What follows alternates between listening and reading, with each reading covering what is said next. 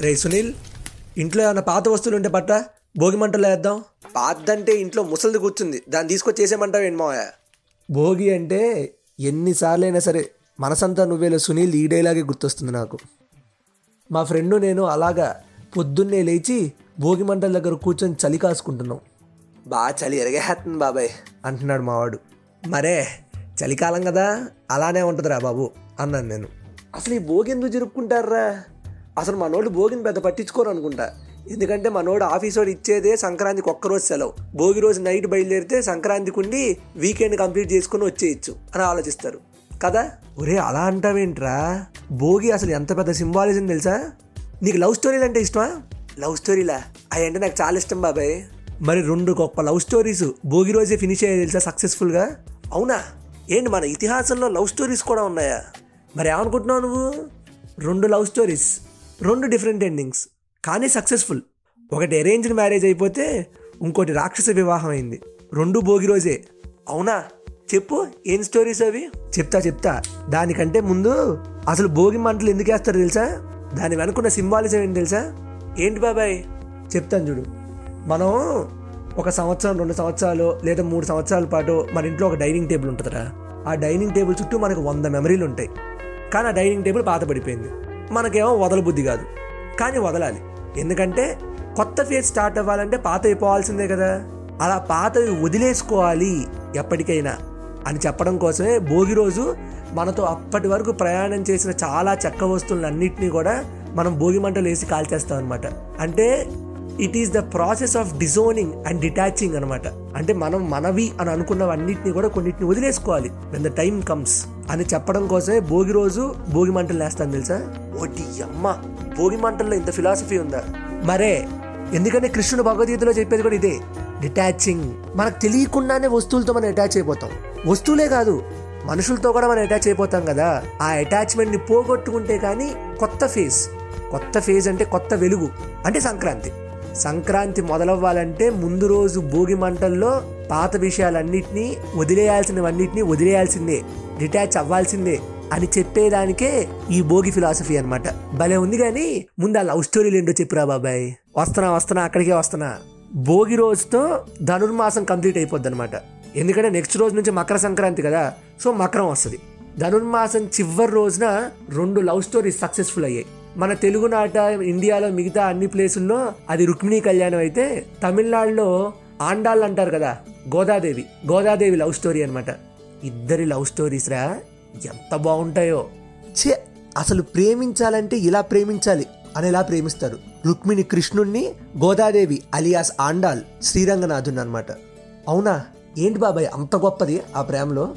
సరెండరెన్స్ రా. Complete సరెండరెన్స్కి symbolism కూడా భోగి. అంటే మనం ఎవరినైతే ప్రేమిస్తామో అది దేవుడు అవ్వని ఎవరైనా అవని ఆ ప్రేమ అనేది కంప్లీట్ సరెండరెన్స్లో ఉండాలి. డౌట్ ఉండకూడదు. అందుకే రెండిట్లో రెండు స్టోరీస్లో కూడా ఇప్పుడు రుక్మిణి కళ్యాణం స్టోరీ తీసుకున్నాం అనుకో స్టోరీ స్టార్టింగ్లో రుక్మిణీదేవి ఆ అగ్నిజ్యోతనుడు అనే ఒక పంతులతో పంపిస్తానమాట మెసెంజర్ లాగా. కృష్ణ నేను నిన్ను ప్రేమిస్తున్నాను నువ్వు నన్ను వచ్చి పెళ్ళి చేసుకో మా ఇంట్లో వాళ్ళు ఒప్పుకోరు మన పెళ్ళికి. నువ్వు నన్ను లేవ తీసుకెళ్ళిపోవాల్సిందే అని రుక్మిణీదేవి అని పంపిస్తుంది అనమాట మెసేజ్ రుక్మిణీదేవి వెయిట్ చేస్తూ ఉంటుంది కృష్ణుడి కోసం. వెయిట్ చేస్తూ ఘనుడా భూసురుడేగెను నడుమ మార్గశ్రాంతుడే చిక్కెను విని కృష్ణుణ్ణి ఇది తప్పుగా తలొచ్చును అమ్మో కృష్ణుడు ఏమనుకుంటాడో అమ్మాయిని నేను ఇంత ధైర్యం చేసి కృష్ణానని లేవ తీసుకుని వెళ్ళిపోమన్నాను ఆయన ఏమనుకుంటాడో అసలు ఆయన వస్తాడో రాడో అని డౌట్లో ఉంటుంది. కానీ కృష్ణుడికి కంప్లీట్ సరెండర్ అయిపోద్ది రుక్మిణి. అందుకే లాస్ట్కి కృష్ణుడు వచ్చేద విదర్భ భూమికి చొచ్చేద భీష్మకునిపురమున్ అంటూ పరిగెత్తుకుంటూ కృష్ణుడు రుక్మిణి దగ్గరకు వచ్చేసి అందరి ముందు అలా రుక్మిణిని పట్టుకొని అలా ఎత్తుకెళ్ళిపోతాడు. వివాహం చేసుకుంటాడు రాక్షస వివాహం.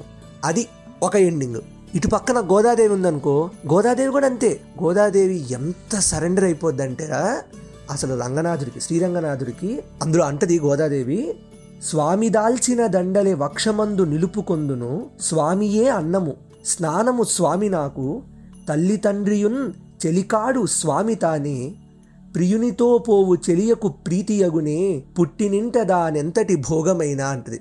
అంటే ఎంత బాగా చెప్తా చూడరా గోదాదేవి. అంటే నన్ను మా ఇంట్లో వాళ్ళు ఎంత గొప్పగా అయినా చూసుకొని నన్ను ప్రేమించిన శ్రీరంగనాథుడి దగ్గరికి నేను వెళ్ళలేకపోతే అంత భోగాలు నాకు అవసరమా?